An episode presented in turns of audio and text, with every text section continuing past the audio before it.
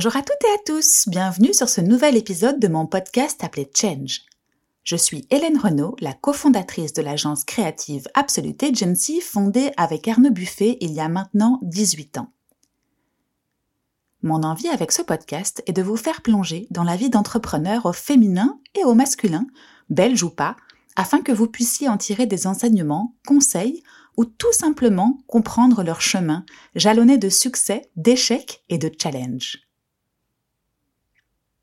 Mon nouvel invité s'appelle Grégoire Talbot, et comme vous vous apprêtez à l'entendre, c'est un serial entrepreneur qui aime faire les choses bien et sur le long terme. Sa nouvelle aventure entrepreneuriale est d'ailleurs bien alignée avec ça, car il vient de créer, il y a une grosse année, une entreprise à mission qui s'appelle Decarbonize, et qui a pour vocation d'aider les autres entreprises à faire leur bilan carbone, mais surtout à l'améliorer. Car quand on sait que 83% des entreprises aimeraient réduire leur empreinte carbone, mais seulement 11 passent à l'action, il y a du chemin à parcourir. Mais avec Grégoire, on n'a pas seulement abordé Decarbonize. On a aussi parlé de Cockpit, son aventure précédente, mais aussi de la coupure qu'il a voulu faire en famille entre deux aventures en naviguant pendant 8 mois sur l'océan. Je vous souhaite une belle écoute.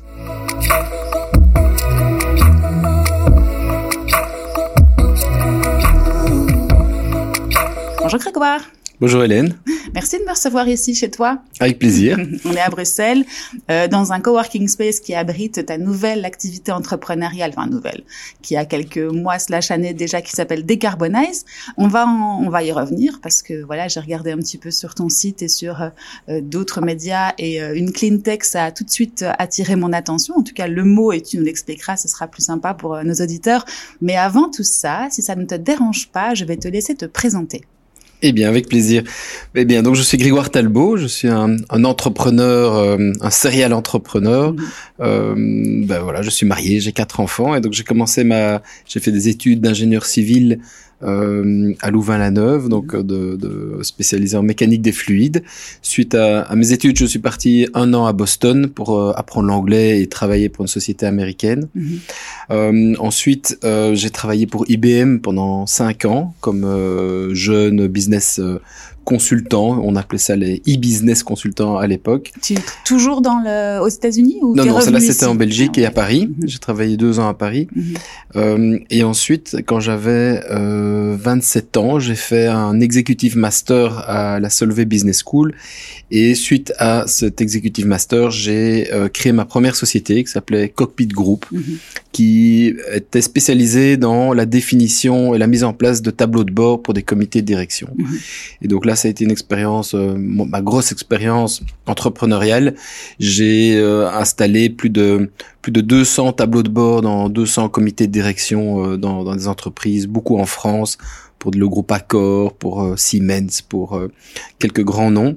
Et donc c'est toi qui l'as créé from scratch. On est d'accord, c'est ta première activité entrepreneuriale. On peut peut-être se poser là deux minutes parce que ça, à 27 ans, après quelques années, on va dire de de salariat traditionnel ou en tout cas comme on l'entend. Comment est-ce que t'es venu cette idée de créer Cockpit? Euh, Comment est-ce que tu t'y prends? Quelles sont les, les, les, premières étapes de, de la vie de cette aventure entrepreneuriale qui a eu lieu il y a combien d'années du coup? Comme ça, on se remet dans le contexte. Donc j'ai 46 ans, donc c'était il, y a, il y a plus ou moins 20 ans. Il y a plus ou moins 20 euh, ans, oui, c'est ça. Donc euh, première, enfin en tout cas, une envie te, te, te prend. Comment est-ce que cette aventure naît? De quoi? Eh bien, en réalité, lorsque j'ai fait mon executive master, le dernier cours mhm. euh, était donné par un neurochirurgien, mhm. le professeur Georges, qui était spécialisé des lobes frontaux. Et les lobes frontaux, c'est la partie du cerveau à laquelle l'être humain prend des décisions. Mhm.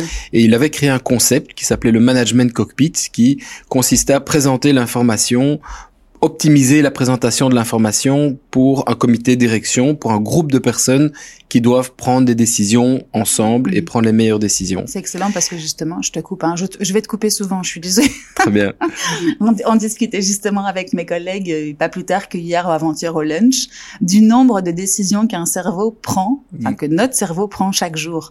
Et en fait, on se rend juste pas compte. Alors, comme on le disait, je crois que c'était 15 000 de chiffres pour être précis par jour. Hein. Oui, tout à fait. Euh, et euh, alors, il y en a beaucoup qu'on ne, on ne voit même, enfin qu'on ne oui, qui sont instinctives. Qui hein, sont instinctives et finalement qui nous prennent pas beaucoup de bandes passantes, mais il y en a toute une série aussi qui sont euh, euh, prégnantes et qui nous demandent beaucoup d'énergie. Et je suppose que c'est de là qu'est partie la, toute la toute la création de Cockpit, c'est de pouvoir euh, trier, euh, infuser certaines certaines métriques pour être le plus précis possible et gagner du temps à, à, ton à ton client final. Absolument. Et il avait quelques principes euh, de, de base qui dit tout ce qui est premier est important, tout ce qui est répété est important, tout ce qui est euh, tout ce qui est euh, mis en grand est important également. Mhm, mhm. Donc le cerveau humain répond à des des des, des, des signes euh, un peu animaux, hein, des mhm. signes primaires.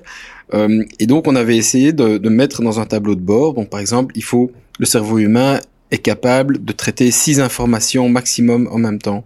S'il y en a quatre, il considère qu'il n'y en a pas assez. S'il y en a huit ou neuf, il ne va pas regarder les trois derniers. Hmm. Donc six, par exemple, était idéal pour traiter d'un chiffre d'affaires ou traiter les coûts ou traiter le, la, satisfaction client. Hmm. Et donc on a développé tout un concept ensemble et à son à son dernier cours, il dit voilà, j'ai développé un concept sur base de mon expertise de neurochirurgien, mais je cherche un CEO pour lancer la société. Hmm. Et donc j'ai été le voir, on a, on a commencé à, à, discuter, etc. Puis il a dit voilà, je cherche quelqu'un pour travailler pour moi et, euh, et lancer la société, etc. Puis je lui ai dit ben je veux bien euh, euh, collaborer, mais mm-hmm. c'est pas moi qui vais travailler pour vous, c'est vous qui allez travailler pour moi. Déjà impétueux à l'époque. et voilà, mais il a fort apprécié et uh-huh. donc on a on a négocié parce que je voulais pas dépendre de quelqu'un. Je suis mm-hmm. quelqu'un qui a qui a des valeurs euh, de j'aime la liberté, mhm. je n'aime pas être euh, qu'on me coupe les ailes. On en reviendra peut-être tout à l'heure sur mon expérience personnelle mhm. plus tard. Euh, j'ai besoin d'être liberté. Je, je, sais que je n'ai pas besoin de, j'ai pas envie d'avoir de chef. Mhm. Euh, par contre, on a on a fortement collaboré. Donc je lui payais des royalties, je lui avais donné une part une quelque part de la société, mhm. mais c'est moi qui ai vraiment lancé la société. Mhm. Donc dès, dès ce moment-là, tu t'es entouré quand même d'une éminence parce que voilà, un neurochirurgien qui avait déjà développé tout un tout un cours en plus, je suppose à, à, à ce propos, qui avait envie de concrétiser, je suppose, par le biais d'un produit. Alors, est-ce que c'est un produit? Bref, en tout cas, d'une plateforme qui permette à, à, ses clients, en tout cas, de, de, de faire ce cockpit. Et toi, tu as pris son idée sans pour autant la prendre au sens concret du terme, mais tu l'as exploité et tu l'as embarqué dans l'aventure, comme tu le dis. Euh, voilà. Euh, et on a fait, donc on a construit une offre de service au début, et puis on a créé un produit, un logiciel qui permettait de collecter les données, de les restituer à un comité de direction avec les couleurs, avec mhm. des, avec une belle structure et euh, et voilà, et donc j'ai fait ça pendant une dizaine d'années. Excellent. Et c'était novateur, ça je suppose à l'époque, il y a 20 ans, parce que bon, enfin, on va se remettre il y a 20 ans. Hein. Mm. Internet était au début. Euh, comment est-ce que ça se concrétisait autrement avant, avant cette plateforme ou avant ce produit euh, en ligne? Comment est-ce que comment ça se passait? Bah, on travaillait avec des, grosses bases de données, on, avait des tableaux qui étaient pas très propres. Tout au début, on a installé des, des véritables salles management cockpit. On en a installé une euh, à Bangkok pour Thai Airways, on a installé une chez Siemens.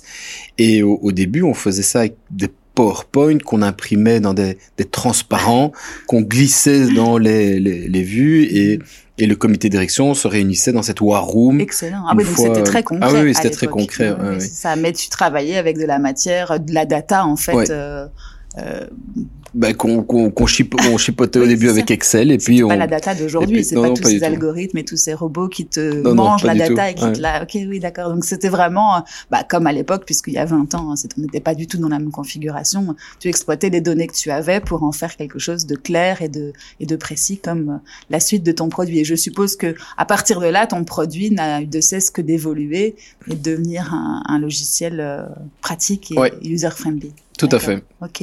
Et tu nous racontes un petit peu le parcours de ces euh, de ces dix années. Euh, donc d'abord tu commences tout seul, si je comprends bien. Enfin, il y a personne qui a levé la, main avec toi à la, à la, fin de ce cours pour dire euh, on va le faire ensemble ou comment ça s'est passé? Non, non, j'ai commencé vraiment tout mhm. seul et. Euh, t'avais t'avais assez de capacité, enfin à l'époque, en tout cas à 27 ans, euh, tu te sentais à l'aise avec la avec la matière et avec le fait d'entreprendre? Tu avais eu des, des modèles dans ton dans ton enfance qui t'ont. Oui, euh, donc j'étais à l'aise sur la matière parce que j'avais fait plusieurs missions, entre autres à Paris pour le groupe Suez. Mhm. À l'époque, on avait euh, fait des balance scorecards de Norton et Kaplan. Donc c'était c'était très proche et c'était mhm. un domaine que je connaissais bien. Mhm.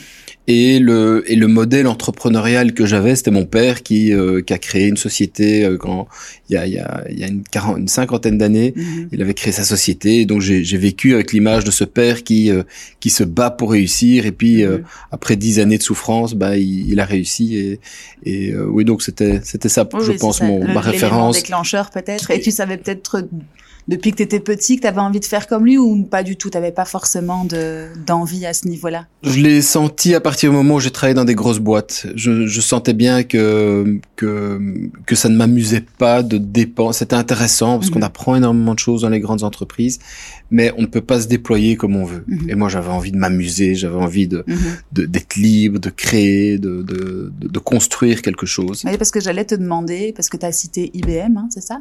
Oui. Euh, j'allais te demander quels étaient tes grands apprentissages dans ces grandes boîtes. Et ce qui t'a paru utile pour justement dérouler une carrière d'entrepreneur ensuite? Euh, quels, ont été pour toi les, les grandes les grands points clés?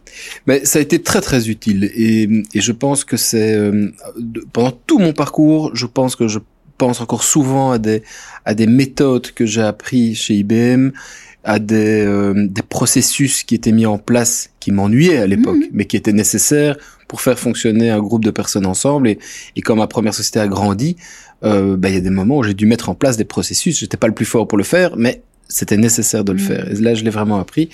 Le côté marketing, le côté euh, euh, bah, IBM à l'époque était une société qui était au top et qui et qui euh, et qui avait une visibilité à 20 ans, qui qui créait des modèles à 20 ans. Donc euh, oui, j'ai énormément appris. Mm. Et j'ai appris à, me taire aussi. Mm-hmm. À apprendre, à écouter. voilà, à écouter.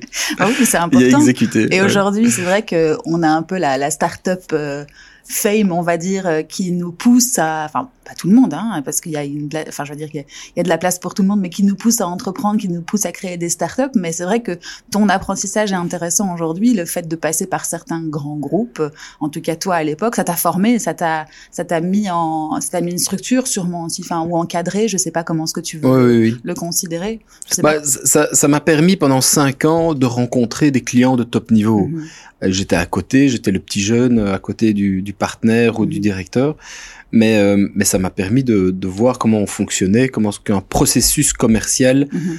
à, dans du gros niveau pour vendre du, du, du service ou du logiciel se, se comportait. Donc j'ai énormément appris. Ouais. Et là où moi, par exemple, parce que je te disais, ça fait 18 ans que j'ai créé mon agence, donc quasiment à la sortie de l'école, hein, et aujourd'hui je me rends compte que peut-être j'aurais pu gagner du temps à certains sur certains points en apprenant ailleurs et euh, en ayant des oui un cadre une structure ou en tout cas des frameworks que j'aurais pu appliquer et là aujourd'hui bah, peut-être on en paye des mm. pots cassés il va falloir restructurer tout doucement l'entreprise aujourd'hui mais c'est peut-être lié aussi à un, un, un, départ qui a été plutôt solo et plutôt en mode euh, autonome. Mais, euh, mais bon, voilà, chaque apprentissage est différent. C'est pour ça que c'est intéressant d'avoir ton, ton, ton, son de cloche aujourd'hui. Du coup, je te remets euh, à ce début avec ces, ces war rooms concrètes.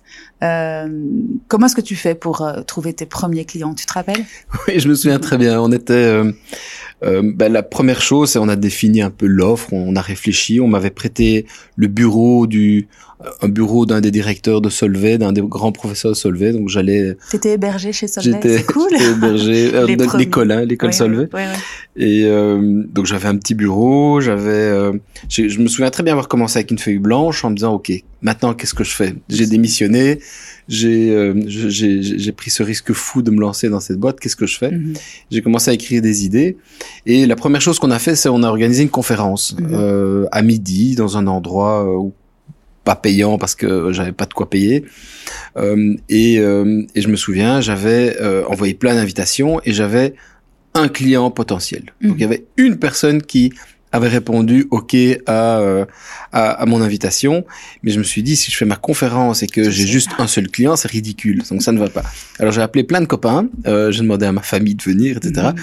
Et bref, j'avais une, j'avais une, une audience de, de 20-30 personnes mhm. avec un client qui n'avait rien vu, mhm. et j'ai signé mon premier contrat comme ça, et euh, c'était... Quelle euh, transformation Alors, Déjà, parce que nous, en, général, dans l'event, on dit tu as du no-show pour à hauteur de 30%. Donc des gens qui s'inscrivent mais qui ne viennent pas à toi, tu as un inscrit, il vient et tu signes. Voilà, et donc je signe une petite mission, et puis la petite mission se passe bien, et puis, euh, et puis voilà, j'avais ma première référence. Mhm, mhm. Et donc à l'époque, tu avais un produit ou pas? Non, bien sûr que non, non, non, j'avais pas de produit, j'avais, on avait un concept, on avait une méthodologie, on a... Euh, et encore, la méthodologie, c'était quelques quelques idées sur mhm. papier, et puis on a on a, on a commencé à construire. Et, et quand tu dis on, du coup, tu t'intègres dans une, euh, dans une équipe. Euh, enfin, moi au début je disais on, tout on, alors que j'étais toute seule, hein, mais c'était l'objectif de faire un peu plus grand. Donc tu parlais sûrement de du, du, professeur avec lequel tu as commencé. Oui, je, je, je travaillais avec le professeur et puis j'avais récupéré euh, euh, un. Enfin, j'avais demandé à un, de mes vieux copains euh, de l'UNIF qui était que je savais brillant mhm. de vite rejoindre l'aventure. Ah alors il travaille comme indépendant. Donc au début on, on travaille avec des indépendants et on mhm. essaye de. Je mhm. signe une mission tout l'argent va pour payer les indépendants, pas pour se payer soi-même, mais ça nous permet de gagner une deuxième mission, puis une mhm. troisième, puis... Euh... De fil en aiguille, comme voilà, on dit. Bon, bah, exactement. parfait. Et euh, à quel moment est-ce que dans, dans ces dix ans d'aventure, parce que tu nous raconteras après, tu l'as tu l'as laissé dans les mains de quelqu'un d'autre au bout de dix ans, euh, à quel moment est-ce que ton produit commence à ressembler à, euh, par exemple, le produit que tu as laissé euh, dix ans après Parce que je suppose que de ces, de ces outils plus euh, à la mano et rudimentaires, entre guillemets, mmh. tu as créé un produit au fur et à mesure de tes missions, comme tu le disais. Et là, là, je parle pour toi, hein, donc arrête-moi si je me trompe, qui s'est concrétisé en un produit plutôt en ligne ou à un moment donné? Non, à l'époque, il y avait c'était c'était pas encore des produits en ligne c'était mhm. on allait vraiment installer chez le client ah euh, sur leur serveur mhm. euh, mais au début c'était euh, c'était vraiment du service donc mhm. on c'était du consulting et c'était euh, mais on vendait un concept, une méthode. Mhm. Et puis de fil en aiguille, on a enrichi le produit, on a eu des petits modules, puis à un moment on s'est dit bah avec tous les petits modules qu'on a, on peut en faire un vrai produit. Mhm.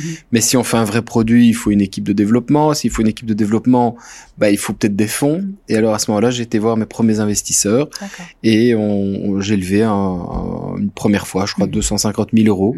Euh, et puis après, on a relevé deux, deux, trois ans plus tard, on a relevé un peu plus et, et on a, on a avancé comme ça. Vous avez créé un produit du coup? Oui. Mais et on a créé un alors produit. du coup, c'était une application, enfin, ou je sais pas comment on un programme à l'époque. Oui, c'était un programme, un logiciel informatique, un mhm. software. Oui, parce qu'aujourd'hui on parle de SaaS et donc ça a l'air euh, euh, super facile, mais derrière tout ça, il y a du développement de fou. Mais c'est vrai qu'à l'époque, quand nous on avait nos programmes, en tout cas, et c'est vrai que je repense souvent à ça. Aujourd'hui, Adobe, nos programmes de, de graphisme euh, sont des SaaS, mhm. alors qu'avant on devait installer les CD, on devait. Donc c'était ça. Enfin, c'était tout à fait ça. Moins comparable à ce genre de, de produit. Absolument. Ok. Et comment se passe la croissance pendant ces dix années que tu as vécu à bord? Tu as été le seul maître à bord, on va dire, euh, pendant euh, pendant cette aventure? Tu avais un, un co, euh, un partenaire, un associé? Comment ça s'est passé? Alors j'ai eu j'ai eu un associé, mais comme j'avais tout l'historique de la société, j'étais quand même mhm. le l'entrepreneur dominant. Mhm. Euh, et donc c'est bah, c'est aussi un apprentissage. Hein. Mon associé est resté un jour mhm. pendant une longue période, mais à un moment donné, il n'avait plus assez de parts et donc il a créé, il a recréé lui-même une, une, une société. Euh, et donc euh, oui, j'avais des investisseurs, j'étais le CEO, mhm. j'étais l'entrepreneur, et puis on a commencé à développer toute une équipe. Les jeunes qui sont qui ont commencé, ben, sont devenus après managers, mhm. et donc on a terminé à, avec 25 personnes. Mhm. Euh, en, un, en 2013. Ok, cool. C'est un apprentissage que tu peux me me donner en quelques mots cette cette cette embauche ou cette création d'équipe à l'époque quand euh, tu avais 27 ans Alors, tu peut-être pas été euh, formé une équipe. D'abord, tu travaillais avec des freelance ou des, des consultants, mais créer l'équipe cœur euh, à une trentaine d'années. Euh, quels sont les, les, les, échecs, les challenges que tu as eu à l'époque, tu te rappelles? Oui, donc au début, j'ai beaucoup engagé des, des gens qui étaient dans mon entourage, donc ils venaient du, du même milieu, des mêmes écoles, euh, parce que parce que je comprenais comment il mhm. fonctionnait, j'avais réussi à créer une espèce de une, un esprit d'équipe. Mhm. et par contre je m'entourais dans mon conseil d'administration de personnes plus âgées donc les mhm. investisseurs plus des administrateurs indépendants. Et j'ai énormément communiqué avec eux pour avoir des conseils pour être sûr que je ne fasse pas des erreurs de jeunesse. Et donc euh, j'en ai fait plein mais euh, au moins ils m'en ont euh, empêché grâce, de, grâce à, à, ton conseil. à mon, mon, conseil que j'ai vraiment beaucoup utilisé ça, c'est un euh, secret peut-être de se dire que peu importe la taille de l'entreprise, en fait, un conseil d'administration, c'est intéressant par l'expertise et le et le conseil que ça peut apporter. Oui, j'en suis convaincu. Mhm. J'en suis convaincu. Je je c'est, la première chose que j'ai mis en place dans euh, dans, dans Decarbonize maintenant, mhm. c'est un conseil d'administration avec des gens qui euh, peuvent me challenger. Ouais. Mm, des sages, en gros. Tu peux les consulter et euh, c'est vrai. Tout à fait. C'est du. il faut qu'ils aient de l'expérience. Moi, j'ai jamais fait ça, hein, donc je, je, suis complètement néophyte sur la question. Mais est-ce qu'il faut qu'ils aient une particulière appétence avec le, le sujet ou au contraire c'est mieux? Quel est ton avis sur la question? Enfin, divers horizons est mieux ou comment est-ce que comment est-ce que tu le crées? Bah pour moi, il y a, y a deux, deux compétences fondamentales que je cherche. C'est Dans un conseil d'administration, c'est une expérience métier, donc des gens qui ont déjà fait ce que j'ai fait ou proches et qui peuvent me conseiller sur pour aller plus vite. Mhm. Et puis une, une, une expertise financière, d'être sûr que l'entreprise, parce que quand quand on sort d'IBM, on a peut-être des, des, de la connaissance sur mm. comment vendre du service, mais on n'a aucune connaissance sur comment gérer une société. Mm-hmm. Créer une société, ben, il faut faire des statuts, il faut avoir un pack d'actionnaires, il faut mm. aller, il faut avoir un banquier, il faut avoir un bon médecin, il faut avoir, un, il mm. faut avoir un, tas de choses qui, euh, il faut mettre en place plein de choses, faut un secrétariat social, un comptable, etc. Ça c'est tout ce qui est logistique, effectivement, qui doit être fait. Voilà. Et puis il y a la logique derrière financière de dire, ok, si je fais des pertes cette année-ci, euh, j'ai des fonds propres négatifs, si j'ai des fonds propres négatifs on rentre dans une spirale négative pour les banques. Et donc, donc il y a toute une, une, une, expertise financière qui est euh, fondamentale quand on crée une société. Mhm. Et là, le conseil d'administration m'a énormément aidé en disant attention, maintenant tu dois lever des fonds, sinon tu vas être en difficulté mhm.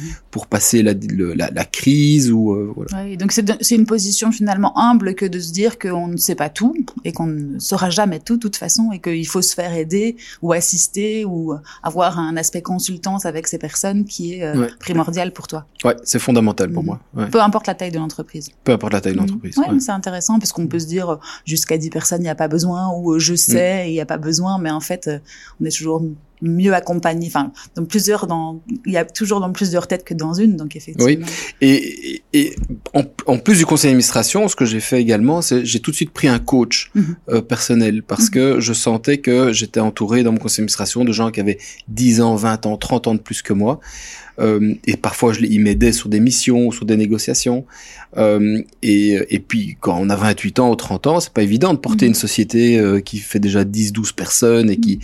qui est en pleine croissance avec des clients de top niveau. Donc, le, ce, ce, coaching m'a énormément apporté. chaque fois que j'avais des, des questions qui me qui me turlupinaient pendant mhm. la nuit, pendant des heures et des heures et des heures, euh, ben, à un moment, j'allais voir le coach et en deux séances, c'était réglé, tchac tchac, mmh. et euh, on, on passait à autre chose. En plus, c'était assez euh, novateur comme, euh, enfin, le coaching à l'époque, il y a, y a 20 ans, c'était pas ce que c'est aujourd'hui. Donc, on n'allait pas voir des coachs comme on allait voir, comme on allait les voir aujourd'hui. Donc, je trouve, je trouve ça intéressant d'être dans cette position humble, de se dire, je me fais accompagner et j'ai toute une série de personnes autour de moi que je peux consulter et qui sont là pour l'entreprise et pour moi, forcément. Ouais, tout à fait. T'as eu des grandes, des grandes claques à cette époque là Tu te rappelles de Oui, j'ai eu des grandes claques. J'ai eu, par exemple, ma, ma, ma, plus grande claque euh, dont je me souviens, c'était on a pendant pendant trois quatre mois, j'ai négocié euh, une augmentation de capital quand même assez importante de 400 500 000 euros. Mhm.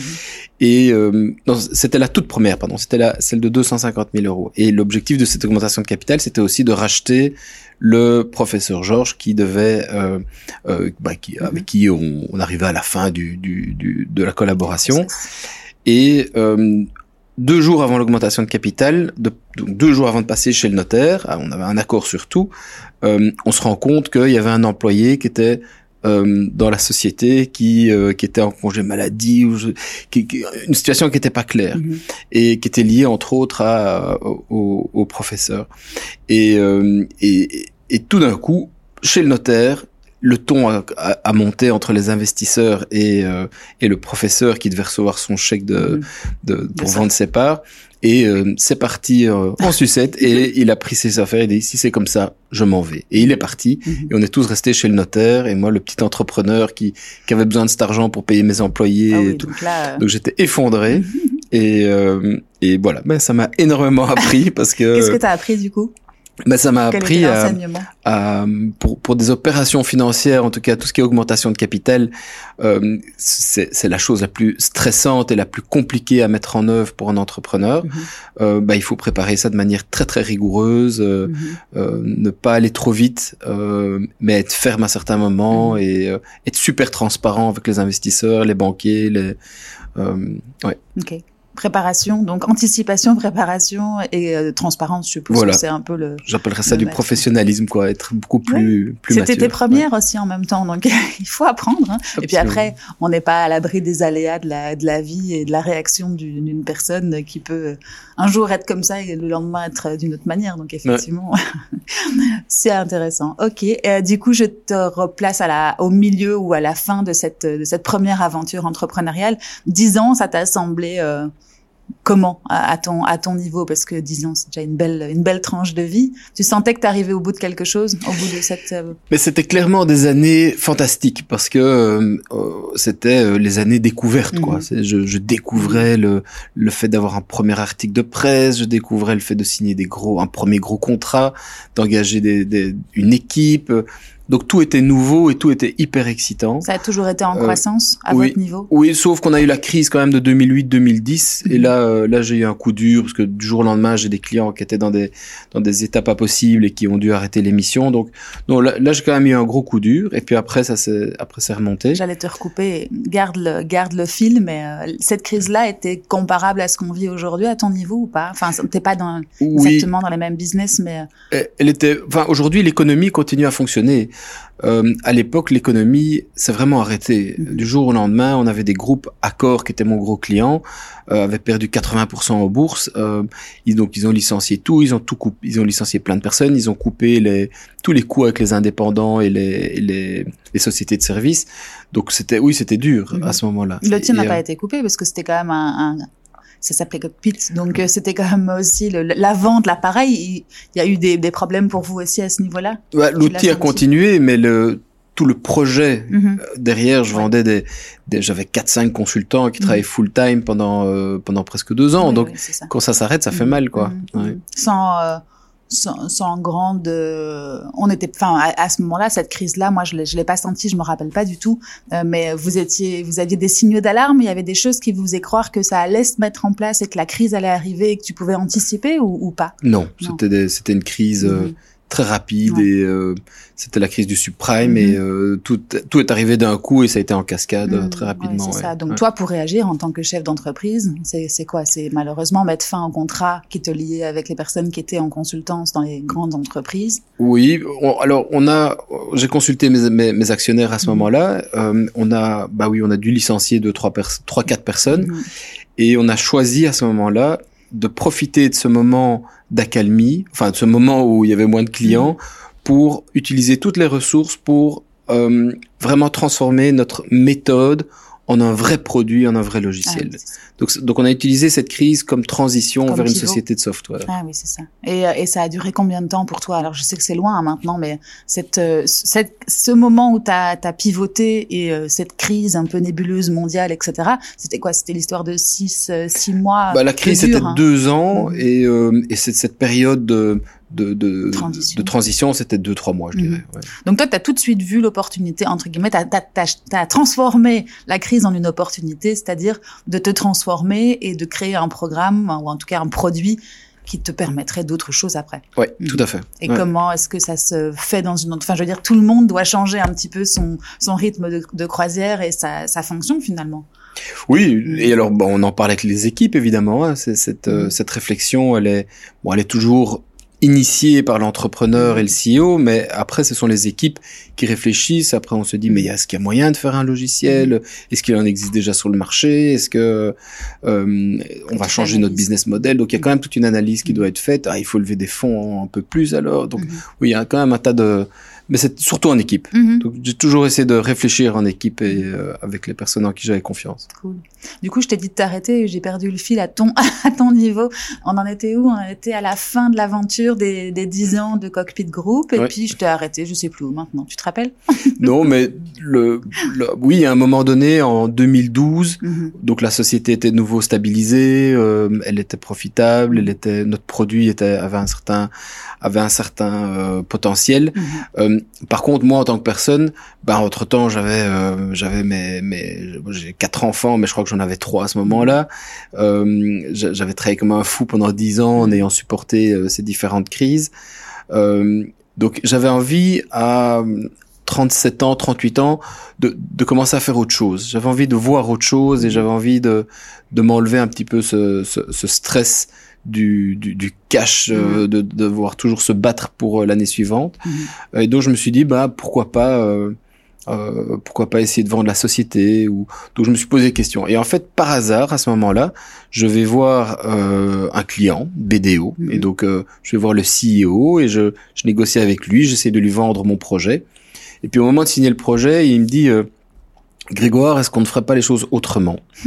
Je le regarde, ah bon. Euh, Ton projet tel qu'il était. oui, je lui vendais un projet. je lui vendais un cockpit et mm. tout un projet de mm. consulting derrière. Et il me dit, bah écoute, ce qu'on te propose de faire, c'est de le faire, mais comme associé, et on voudrait acheter ta société pour l'intégrer à nos produits. Quel heureux hasard, j'ai envie de dire. voilà, et comme j'étais prêt psychologiquement, on a commencé à négocier, discuter. Ça a été assez vite. Euh, et je me souviens qu'on a signé le contrat le jour où le pape, je pense, avait été élu, qu'il y avait ah la fumée blanche. C'était à ce moment-là. C'était un beau signe. Tu avais eu d'autres propositions euh, avant et que tu n'avais pas considéré parce que tu n'étais pas mûr dans ta tête ou est-ce que Oui, j'en avais eu deux avant, mais j'étais pas mûr dans ma mhm. tête. Et j'étais pas prêt. Je mhm. j'avais pas envie. Ça venait pas de toi, en fait. C'est ça peut-être aussi le, chose, enfin la chose. Ouais, tout à mhm. fait. Ça venait pas de moi. Et du coup, ça t'a pris combien de temps entre parce que je suppose que ces touches t'ont peut-être mis en alerte sur le fait que c'était possible et qu'il y avait un intérêt. Ça t'a mis combien de temps entre le moment où tu as eu des premières idées et le moment où tu été prêt? Tu te rappelles? Euh, bon, ça, ça va assez vite en général. Hein. Une fois qu'on mm. se dit, OK, on est prêt à, à, vendre ça, mis six mois. Euh, et, et, la négociation avec BDO a été, a été assez vite, ça a duré mhm. trois mois, je pense. Et, assez... et, donc tu devais rester, je suppose, dans l'entreprise quelques quelques temps pour euh, confirmer le, oui. marché. Mhm. Alors dans dans dans, dans cette vente-ci, donc j'ai dû euh, j'ai dû rester minimum trois ans mhm. et euh, et alors à un moment après un an et demi, ça se passait plutôt bien et donc ils m'ont proposé d'échanger mes actions pour devenir equity partner et donc je suis devenu partenaire en tant que tel de, de BDO pendant pendant cinq ans. Euh, et c'était c'était une très très belle expérience. Et euh, ça fait quoi de passer du côté euh, entrepreneur au côté alors partenaire, ça veut dire que je suppose tu avais une certaine partie de de responsabilité. Qu'est-ce que ça fait de changer ce costume et de, de repartir dans une autre aventure qui n'est pas la même? Mais il n'y a pas la page blanche. Enfin, t'as pas eu la page blanche. Je réponds à ta place, mais t'as pas eu la page blanche parce que t'as eu t'as eu cette transition euh, mais c'était pas un problème pour toi de te mettre dans les chaussures d'une autre fonction ou d'une autre. Alors, au, début, c'est très excitant mhm. parce que, euh, en effet, ça m'apportait le l'oxygène dont j'avais besoin. Je, je, rencontrais plein de nouvelles personnes. Euh, j'avais, il y avait de nouveau plein de projets qui pouvaient euh, potentiellement euh, arriver avec le mhm. groupe. on devient partenaire d'un grand groupe quand on est mhm. quand on est jeune, à commencer à, quand on commence à travailler, c'est quand même, ça reste une image. Je me dis, mhm. ok, ben voilà, je suis devenu partenaire, c'est fantastique. Euh, puis il y avait un côté international aussi euh, mhm. de, découverte. Donc pendant deux ans, je me suis vraiment bien amusé. Et après deux ans, euh, j'ai commencé à sentir le, le, la force du système de mhm. tout partnership. BDO est une société magnifique, très bien gérée, euh, avec des gens vraiment de valeur. Euh, mais les, les profils des associés, c'était plutôt des, des auditeurs, des, des, comptables de haut niveau, fiscalistes. Euh, et moi, j'étais plutôt un, un gars euh, ingénieur, entrepreneur, mmh. international, euh, franc-tireur. Mmh. Euh, je, je, je, faisais ce que je voulais quand je mmh. voulais. Et donc, je ne rentrais pas vraiment dans, dans le système et dans le... Et à un moment donné, le système est plus fort que, que, que soi. Donc, euh, à un moment donné, je me suis vraiment senti...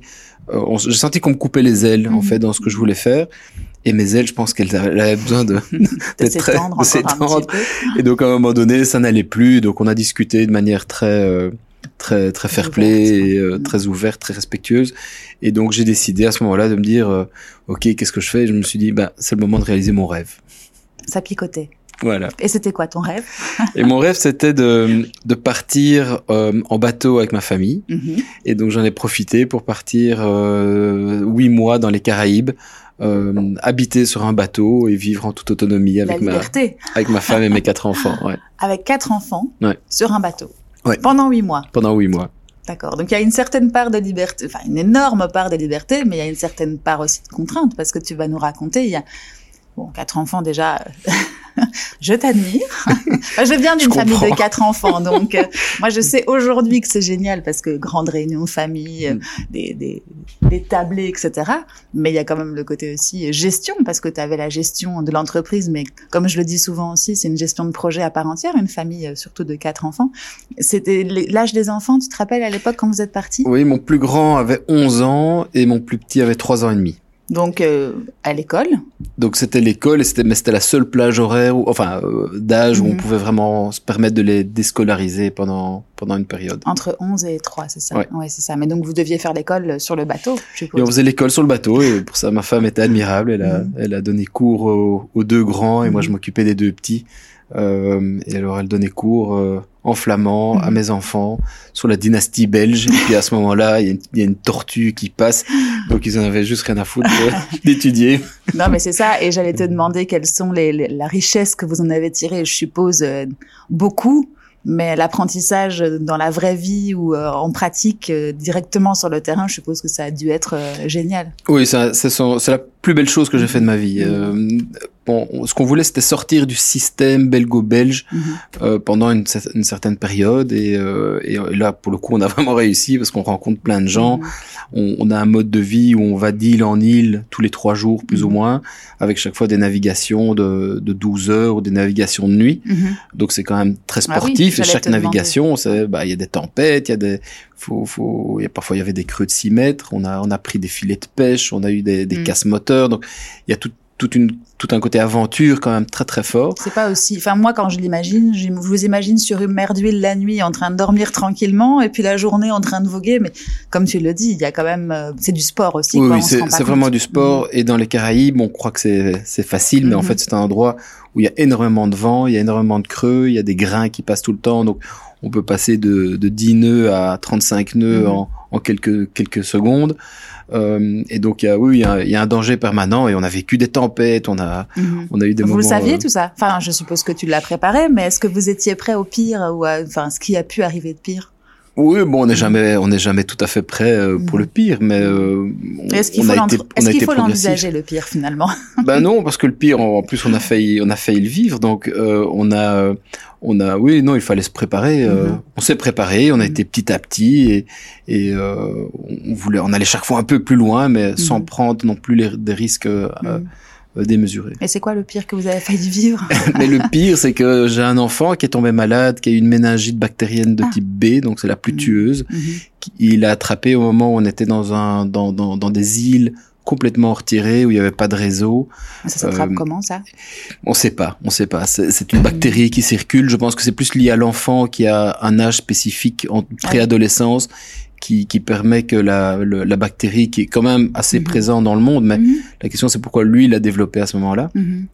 Et, euh, et donc oui, il a perdu connaissance, il a commencé à convulser. Euh, dans le bateau, tout seul. Vous étiez en plein milieu de la. Ouais, on était au mouillage, donc il y avait quelques bateaux à côté. Et puis euh, à un moment donné, on voyait vraiment que son état s'aggravait, donc on s'est dit il faut qu'on se rapproche de, de l'hôpital le plus proche.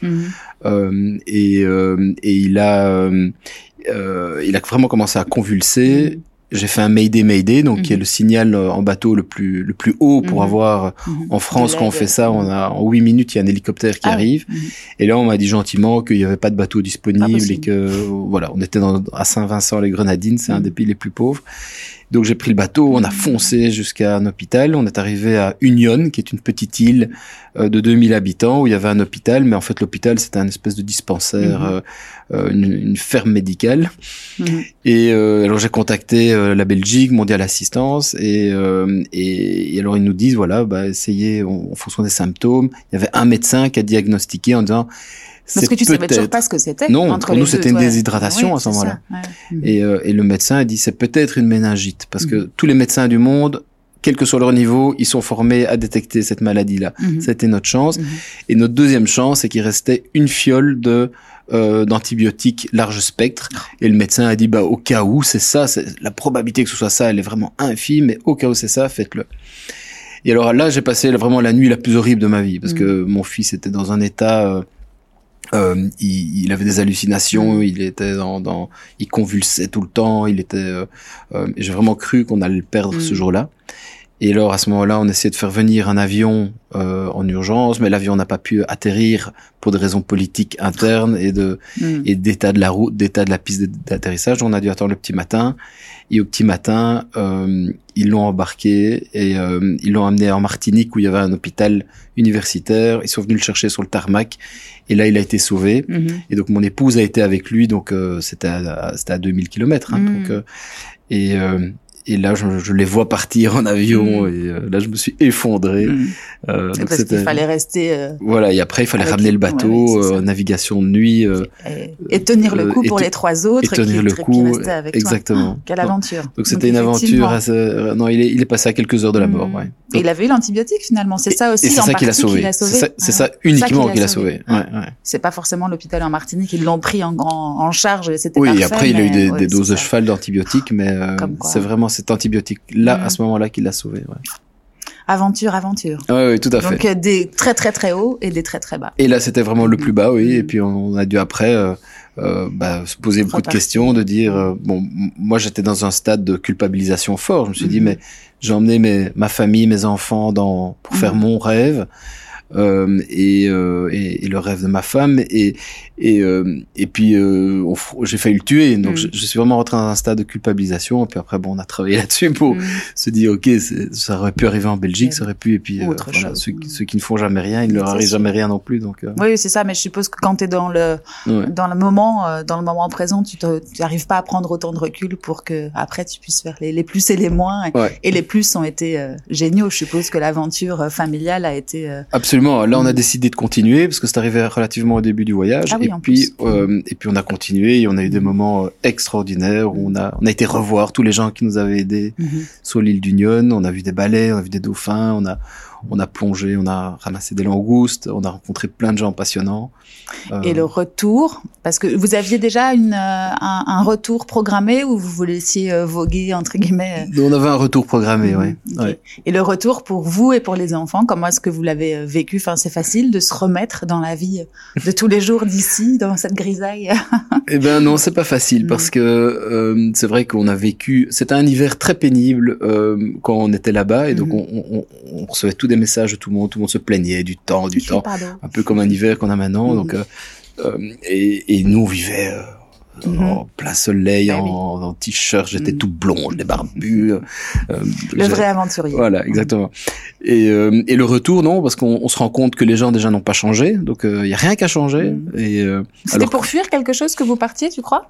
Non, moi je voulais vivre une expérience, je voulais vivre mon rêve, et mon rêve c'était de partir en bateau pendant. C'est ça. Et tu avais tout clôturé point de vue professionnel pour justement te laisser cette page blanche, blanche, blanche où tu voulais commencer à réfléchir à ta à la suite. Tu te rappelles dans quel état d'esprit t'étais? Oui, j'ai tout. Je voulais je voulais partir libre mhm. parce que j'avais des propositions de contrat pour rentrer, etc. Mais mhm. en fait, j'ai tout refusé. J'ai vendu toutes les parts que j'avais dans d'autres sociétés et tout. Je voulais partir libre mhm. et j'étais totalement libre. Et j'ai l'image d'un moment pendant une traversée de trois jours où je suis entre Porto Rico et la République dominicaine et euh, il est 3 heures du matin, il y a un petit vent qui nous pousse gentiment avec les étoiles. À ce moment-là, je crois qu'il y avait même des dauphins qui étaient à côté. Mhm. Et je me suis dit, mais là, je touche le sommet de ma vie en termes de liberté. Mhm. Je suis avec ma famille qui dort, j'ai des ressources pour quatre semaines. Il y a personne qui sait que je suis là. Mais je suis là et j'avance.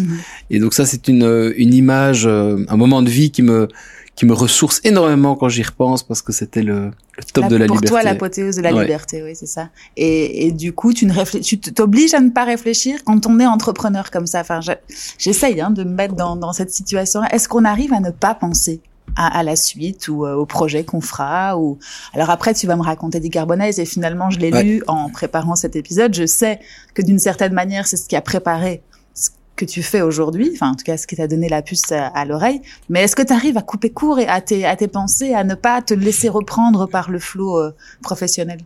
Alors pas du tout, parce mhm. que euh, pendant toutes mes navigations de nuit principalement, euh, on, on, pense, on ne fait que penser. Parce que tu es tout seul à ce moment-là. Oui, on est tout mhm. seul en pleine nuit, mhm. au milieu de la nature. oui, il faut surveiller le bateau, mais si la navigation est correcte, on n'est on pas trop occupé. Euh, donc oui, j'ai pensé énormément, j'ai mm. fait plein de scénarios. J'étais persuadé de vouloir faire quelque chose en rentrant et, et euh, mais le jour où on, remet les pieds sur le tarmac belge, mm. euh, euh, après il y a, y a la, les contraintes qui, qui sont là directement et qui et qui changent les choses. Pourquoi est-ce qu'on doit naviguer de nuit? Enfin, pourquoi tu naviguais de nuit? Je naviguais de nuit parce qu'on ne pouvait pas arriver à un mouillage de nuit. Euh, si la distance était trop longue entre deux îles, on peut pas et qu'on risque d'arriver pendant la nuit, euh, ça c'est très dangereux. Ah. parce qu'il y a des casiers de pêche partout, il y a des les cartes sont pas toujours. Euh, c'est la visibilité qui a un problème. Oui. Ok. D'accord. C'est une euh, question que je me posais. Voilà. Pourquoi est-ce que tu t'astreignais à, à, à, Et donc quand il y avait plus de 60 000 nautique à faire, on faisait navigation de nuit. Et en plus, c'était des moments euh, extraordinaires. Parce mhm. que quand on est en pleine nuit, au moment du coucher du soleil, déjà c'est le moment où on mhm. pêche le plus de poissons. Donc mhm. tout le monde était super excité. Mais mon fils qui était chef pêche, bah, il faisait son job. Et puis le lever du soleil à 6 heures du matin, quand, quand on a navigué toute une nuit, que tous les enfants se réveillent et viennent, viennent sur le pont euh, pour admirer le lever du soleil, c'est des moments... Euh, merveilleux. Ah oui. Et j'allais te demander comment est-ce qu'on mange, enfin, qu'est-ce qu'on mange pendant huit mois comme ça? Du poisson, du poisson, du poisson? Oui, on mange beaucoup de poisson, mais on mange, euh, oui, on mange aussi des conserves, on mhm. mange, oui, toute la gestion de la nourriture, bah, c'est un, un, des gros apprentissages que j'ai eu, c'est comment gérer, comment vivre de manière autonome mhm. euh, le plus longtemps possible. Et donc, quand on fait des grosses courses, on faisait des grosses courses tous les trois, quatre semaines, hein, et mhm. ça nous prenait deux jours de faire ça. Euh, bah, la gestion de, de, ce que tu dois acheter, euh, enfin l'inventaire, etc. Deux jours, c'est ça. C'est aussi de. Bah déjà, il faut aller, faut aller à l'endroit où il y a un supermarché, mm. pas trop loin du port euh, où on peut se mettre. Euh, et puis après, il faut il faut faire 4-5 allers-retours avec les, les charrettes pour, pouvoir apporter la nourriture au ponton. Et puis au ponton, il faut prendre le dinghy pour apporter jusqu'au bateau. Donc oui, non, c'est mm. toute une logistique. Une oui, c'est pas aussi facile que de prendre ta voiture, le drive, et puis revenir à la maison, puis décharger. Oui, d'accord. Ouais. Non, non, c'est le collect go, ça n'existe pas là-bas. Et euh... bah, tu vois, peut-être euh, à partir de ton bateau, tu commandes. Et... non, c'est une blague.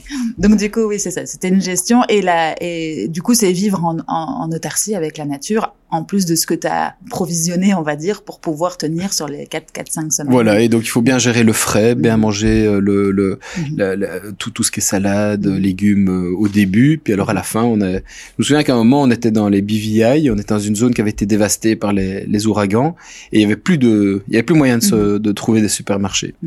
Et on n'avait plus mangé, on, on rencontre une famille française qui, qui partait, avec qui on avait passé quelques jours, et on leur dit, oui, euh, on n'a plus de on n'a plus rien de frais. Mhm. Et je me souviens qu'ils nous ont donné une salade et une pomme, c'est tout ce qu'il leur restait. Et on s'est partagé la pomme à six. Mhm. Et même les enfants, chez qui c'est difficile de mhm. faire manger des fruits et des légumes, ils mangeaient cette pomme. Et cette, chaque bouffée, bouchée, c'était une, une, source de vitamines. Quand t'as pas les choses en, à profusion, parce que je vais dire en provision, mais c'est pas ça, à profusion, quand tu, quand tu les retrouves, tu sens là le, la, la, valeur. les vraies valeurs, effectivement. Et donc, euh, pour revenir à, ton parcours entrepreneurial, c'est là que tu te rends compte qu'effectivement, c'est de la slow life, qu'il faut vivre en harmonie avec la nature. Je vais te laisser raconter parce que c'est l'idée ensuite qui, qui a abouti à, à Decarbonize. Mais donc toi, tu, tu, tu on revient peut-être sur le, le, tarmac, bam, la grisaille, la Belgique. Mais là, mon, mon seul focus était de trouver euh, un boulot rapidement pour mm. euh, me remettre dans le circuit parce que je sentais que j'étais à la limite de de ne pas raccrocher à un moment donné tellement j'avais vécu euh, de manière euh, slow énergie et euh, mhm. et donc j'ai tout de suite trouvé un boulot à la SNCB où j'ai fait une mission de deux ans très intéressante mais bon voilà c'était vraiment pour me remettre dans, mhm. dans le circuit et Pour le coup, euh, c'était métro boulot dodo. Oui, oui, T'avais vécu ah l'aventure. Euh, non, mais c'est le rapport avec la SNCB. Ah, oui. Train boulot dodo. J'étais, c'était pas compliqué, c'était mm. zen et euh, mm. mais de toute façon, je n'avais pas l'énergie en moi pour. et il m'a fallu deux ans vraiment pour retrouver cette énergie entrepreneuriale, avoir de nouveau envie de faire quelque chose mm. d'entreprenant et, et pendant deux ans, ben, j'ai vraiment réfléchi et en fait, je me, je me suis rendu compte que pendant mon mon expérience en mer ben, il y a deux choses qui m'ont vraiment euh, marqué. La première, c'était à quel point l'océan était abîmé, sale, à quel point le on a on a pêché des plastiques euh, gigantesques au milieu de l'océan, on a on a on a pêché des poissons de 10 kilos qu'on ne pouvait pas manger parce que le taux de mercure était trop élevé. On a vécu, on a navigué pendant deux mois dans les BVI ou à Saint-Martin, qui avait été mais vraiment ravagé par les, euh, les ouragans Maria et Irma. Mhm. Et on a vraiment discuté avec les, la population, on a vu les fonds marins, on a vu les, on est arrivé à île, la Dominique, où il y avait plus une feuille sur les arbres alors que c'est une île super verte mhm. avec des épaves partout. Donc euh, et ça c'était deux mois après l'ouragan. Mhm.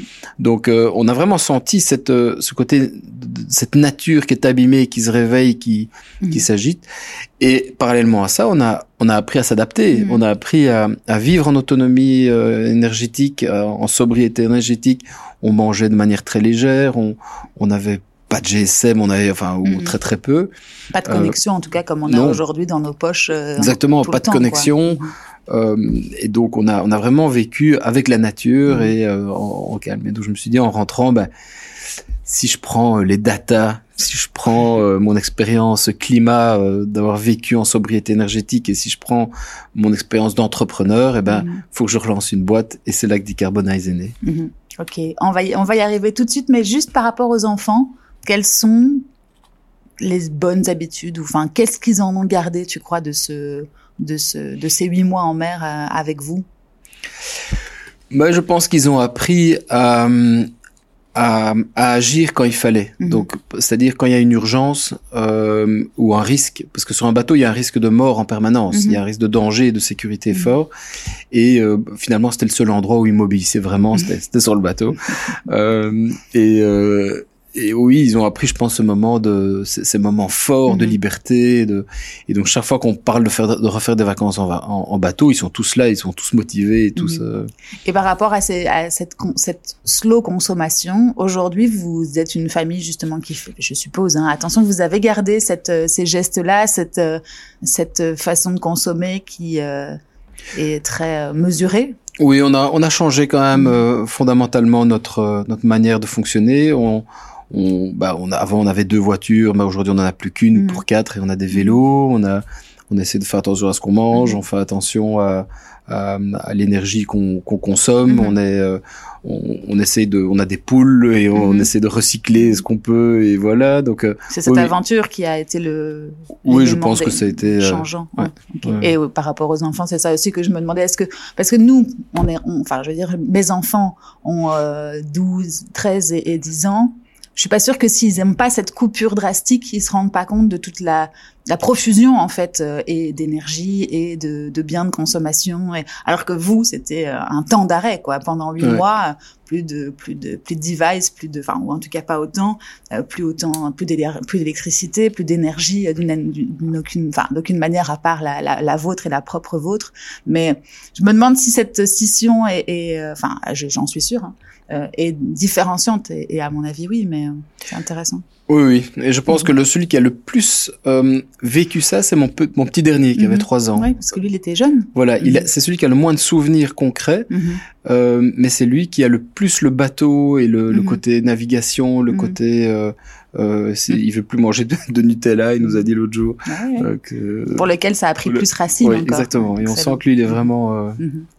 Bon, super intéressant. Et pour revenir au projet entrepreneurial, du coup, Decarbonize, c'est le projet qui qui t'anime en ce moment. Et Ça fait une grosse année, si j'ai bien compris. un an et demi. Un an et demi. Euh, comment est-ce que comment est-ce que prennent les premières euh, les premières étincelles de cette nouvelle aventure? Donc tu reviens deux ans après. Enfin, en tout cas, tu mets les, les tous les toutes les planètes s'alignent donc data, comme tu le disais, environnement euh, et euh, qu'est-ce que tu m'as dit? Et projet entrepreneurial. voilà. Donc les, planètes, les trois planètes s'alignent. Quels ont été le, le, point, quel a été le point de départ de tout ça après? Mais donc je, après la SNCB, j'ai fait une mission pour euh, animer un programme d'innovation et donc on travaillait sur avec euh, une trentaine de sociétés sur euh, des projets d'innovation. Et dans, dans un des projets, euh, je voulais chercher, on devait chercher une personne pour porter le projet. Mhm. Et donc j'ai fait une, une, une série d'interviews, mhm. une vingtaine d'interviews pour trouver vraiment un entrepreneur. Et c'est là que je suis tombé sur Frédéric John, qui est mon, mon associé aujourd'hui, que j'ai trouvé incroyable. Mhm. Et donc on a, on a commencé à discuter, on a commencé à travailler ensemble sur le projet. Puis on s'est dit euh, euh, que ce projet euh, ne devait pas être comme ça, mais devait plutôt évoluer vers euh, mhm. pas vers la mobilité, mais qu'il fallait être plus large, fallait vers la mesure de data, de, de, de, bilan carbone et de réduction carbone globale des entreprises, que c'est ça qui était le, le, besoin fondamental.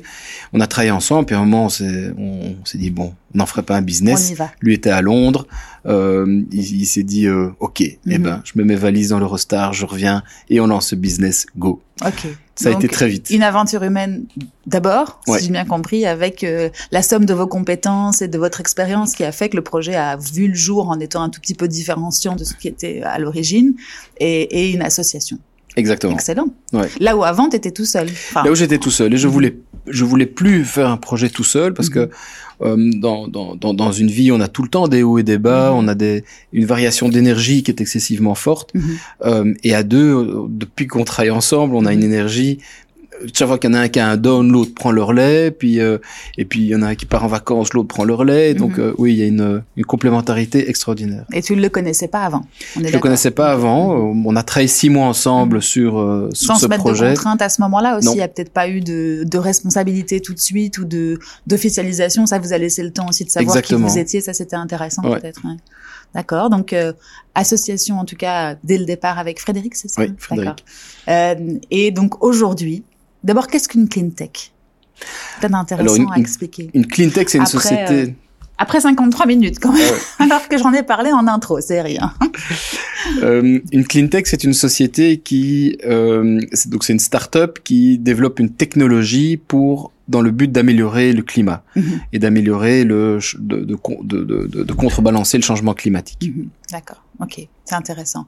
Et ça, de toute façon, tu sais, enfin, quand, quand tu as remis les pieds dans l'entrepreneuriat, tu savais de par cette expérience que tu avais envie de faire quelque chose pour faire euh, évoluer cette dégradation de la planète due à toutes ces années d'exploitation. C'était ton T'avais envie d'avoir un impact. Je voulais avoir un impact. Je voulais avoir quelque chose, de faire quelque chose d'utile, mhm, mhm. euh, qui avait du sens. Et, euh, et donc j'ai réfléchi. Est-ce qu'il faut, est-ce que je suis plus disposé à faire du social Est-ce que je suis plus disposé à, à faire du ben, C'est vraiment le climat. Euh, c'est ce côté euh, nature, euh, mer. Euh, aussi côté ingénieur, hein, parce que le côté climat, bah, c'est le métier qu'on fait aujourd'hui, c'est un métier assez technique de, de, mesurer le bilan carbone d'une entreprise, c'est, c'est très technique. Donc oui. Euh, il y avait un côté, ce côté-là m'intéressait beaucoup aussi. Et j'allais y revenir justement parce que donc Clean, tu l'as expliqué, Tex, ben c'est technologique, en tout cas tout ce qui est des analyses des data, etc., etc., qui aujourd'hui aboutit à, d'une manière, en tout, en tout cas, un produit qui est euh, de pouvoir, je vais le dire avec mes mots, puis tu me contre, contrediras si c'est pas juste, mais en tout cas, de pouvoir livrer à des entreprises une solution qui leur permet de mesurer, en tout cas, leur impact carbone. Euh, parce que, euh, et je te, je te rejoins, hein, je disais que si on n'arrive pas à mesurer, on n'arrive pas à avoir d'évolution, en bien comme en mal, finalement. Et donc, c'est un cockpit finalement. Mmh, voilà, comme quoi. Un cockpit ou en tout cas un dashboard qui te permet de mesurer ce que ton entreprise, petite ou grande, après tu nous raconteras un peu quels sont tes clients types et, et là où tu vas faire aussi des évolutions, je suppose, parce que toute entreprise a un impact, un impact carbone. Euh, donc de, de, pouvoir mesurer grâce à ton produit ce que ce qu'on émet et euh, enfin voilà, de, en gros ce qu'on dépense, ce qu'on ce qu'on utilise en, en termes d'énergie. Eh ben, tu as très bien résumé. bon, bah écoute. Donc, euh, aujourd'hui, le, le, le, le c'est indispensable. Donc, la, la Commission européenne s'est engagée sur le fait d'être neutre en carbone en 2050. Pour qui? Pour tout. Enfin... Pour le pour l'émission carbone globale de l'Europe. De l'Europe, oui, c'est ça. Et moins 55% en 2030. Mmh. Et euh, pour y arriver, ben, il faut que les, les, les villes fassent des efforts, il faut que les entreprises fassent des efforts, que les citoyens fassent des efforts. Et donc, toutes ces, si on prend la somme aujourd'hui des engagements des différents euh, stakeholders de, de mm-hmm. pour diminuer l'empreinte carbone, on n'y arrive pas du tout. Mm-hmm. Et donc, il faut clairement aujourd'hui que les sociétés se bougent et passent de cette intention à l'action.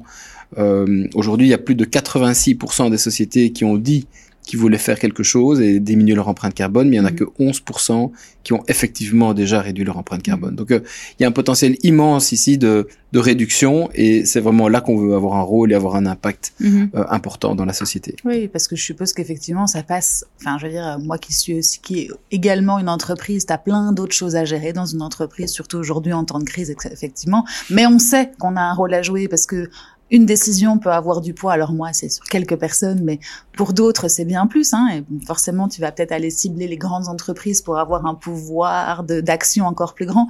Mais on ne sait jamais par quelle boule prendre. Je suppose que c'est ça aussi le constat quand tu dis 86, c'est ça la, la moyenne qui, enfin en tout cas, 86% des gens, des entreprises veulent le faire, mais on seulement l'applique. Donc c'est effectivement qu'il y a un gap. C'est par de la Enfin, c'est pas un manque de connaissances, tu vas me dire, mais c'est juste pas par, ne pas savoir par quelle boule prendre et qu'appliquer pour le pour y arriver. Absolument, on peut pas on peut pas améliorer ce qu'on ne peut pas mesurer. Mm. Donc la première étape qu'on veut réduire son empreinte carbone, c'est de savoir où on se trouve par rapport aux autres et mm. quelle est notre propre émission carbone.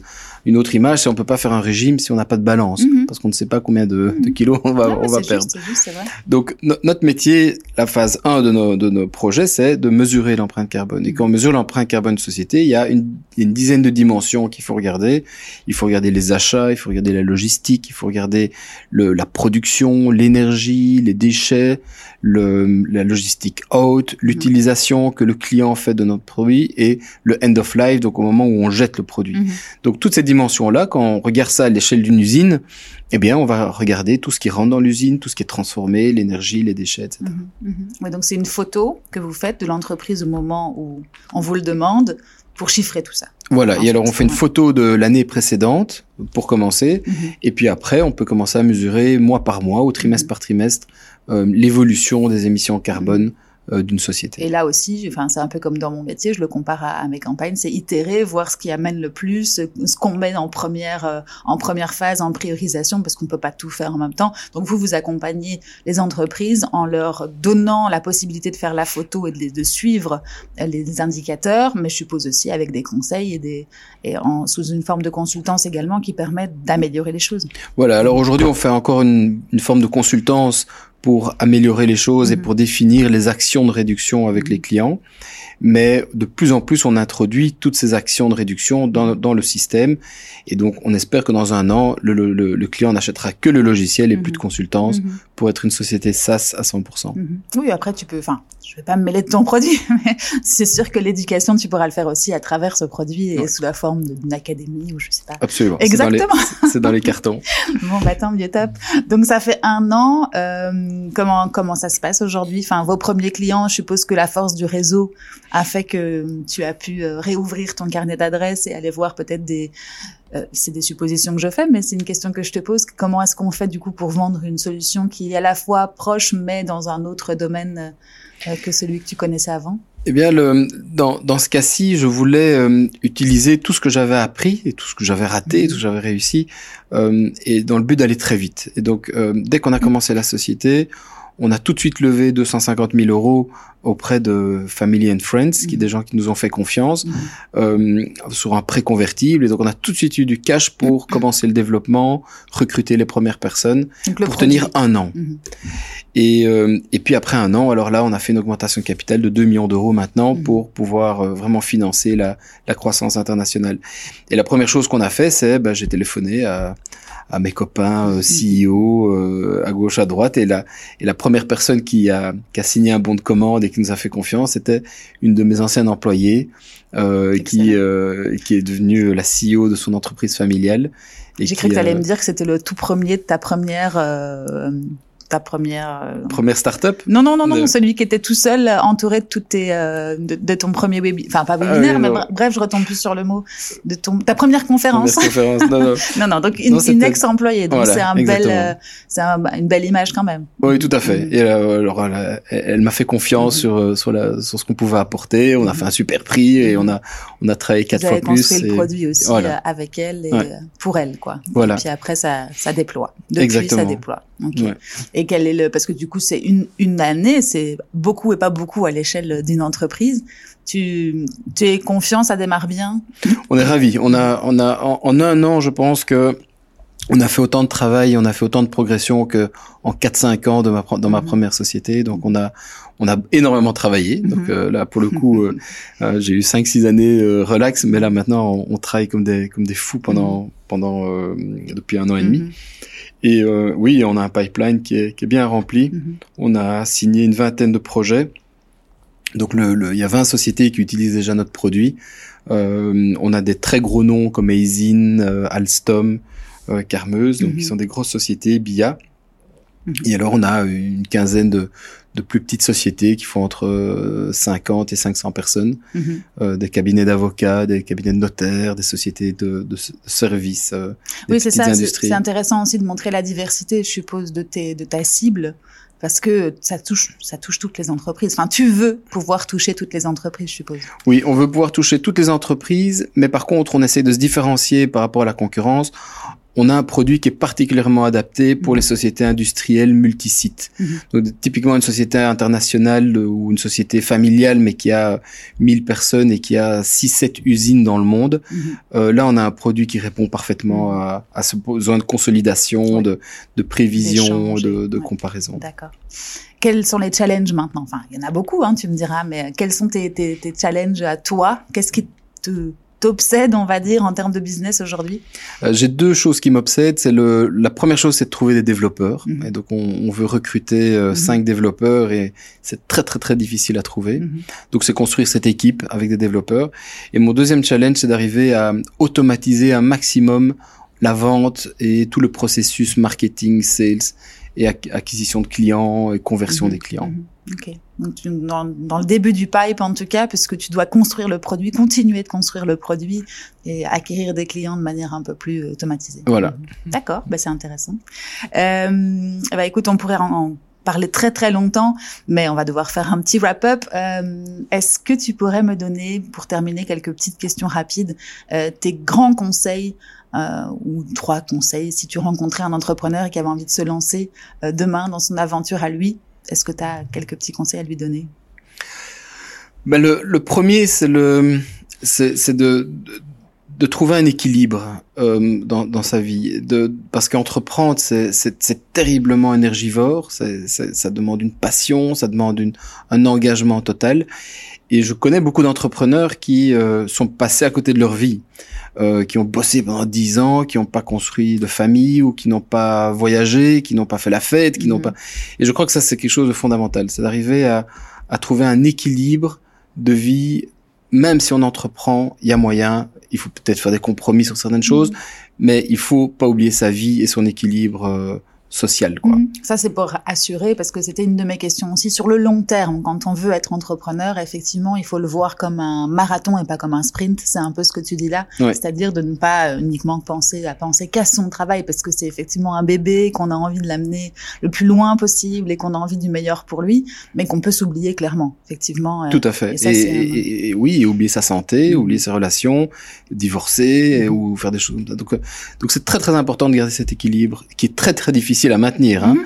Quand, quand, quand, mon épouse écoutera ce, ce podcast, elle prendra elle ça. C'est grâce à moi, elle dira. mais donc oui. Non, mais c'est vrai, un équilibre. Et c'est vrai que j'ai rencontré Cédric Pirard, le CEO d'Effici, il y a pas très longtemps, et il disait que, qui disait qu'effectivement, si t'as pas un certain confort matériel quand même dans ta vie privée, c'est compliqué parce que être euh, dans cette espèce d'urgence de tous les côtés et dans ta vie privée et dans ta vie professionnelle de toujours devoir trouver et des fonds et de quoi subvenir aux besoins de tout le monde, ben, on, s'épuise finalement. Donc euh, ça rejoint assez fort. Euh, oui, sur l'équilibre, oui, le confort matériel moins, parce mm-hmm. que je pense que peut-être bon, certains ont la chance d'avoir un, mm-hmm. confort matériel, mais l'entrepreneur qui est vraiment bon, c'est celui qui a faim. Mm-hmm. C'est celui qui est, qui est prêt à faire des sacrifices pour. Et là, par exemple, on s'est mis dans une situation de faim où on s'est pas payé pendant un an, on a, on a, vraiment, on a, on, se bat quoi pour mhm. essayer d'avoir les. C'est ce qui te fait aller plus vite aussi, je suppose, parce que tu es obligé de sortir de cette zone, on va dire grise, dans laquelle euh, l'inconfort est là. Exactement. D'accord, intéressant. Merci de nuancer. J'espère que j'aurai pas tronqué les, les propos de Cédric, mais voilà. Et donc ça, c'était un premier conseil, effectivement, ne pas se négliger, finalement, sur le long terme, en tout cas. Oui. Le, le deuxième conseil, c'est de travailler avec des gens de confiance. Donc le, la, la confiance est fondamentale, l'équipe. Euh, euh, et, et s'il n'y a pas de confiance, il commence à y avoir avec son un associé euh, des, des, des, points, des non-dits, des choses comme ça, ça ne peut pas fonctionner. Mmh. Donc l'état de confiance permanent est fondamental.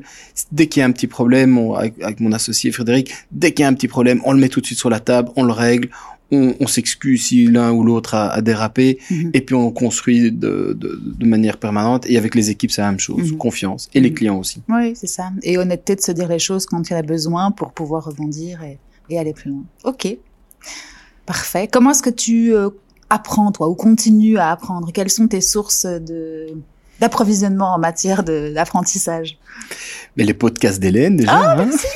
non, allez, vraiment.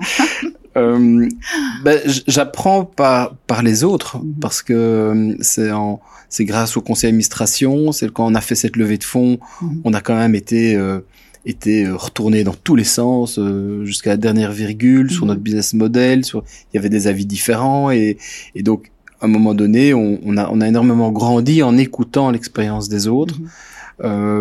Oui, j'apprends énormément grâce à des certains amis qui qui ont qui ont réussi avant leur société ou à développer leur société, qui euh, qui nous donnent des trucs et donc j'écoute énormément et j'essaye chaque fois qu'il y a une bonne idée, je la mhm. note et euh, et j'essaie de l'implémenter dans la société. Tu fais partie d'un réseau avec des pairs dans les avec dans lesquels tu peux interagir ou euh, ou ça se passe plutôt de manière informelle? Oui, c'est informel. Oui, je fais partie des réseaux, mhm. je suis dans des, des cercles d'affaires, mhm. du j'ai participé au Yaka de l'éco récemment.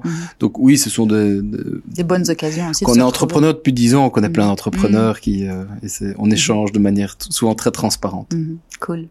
Bon bah écoute, merci. Est-ce qu'on aurait oublié de dire quelque chose, surtout sur Decarbonize, qui est le, le ton bébé actuel? Euh, Est-ce qu'on a oublié quelque chose qui te semble important?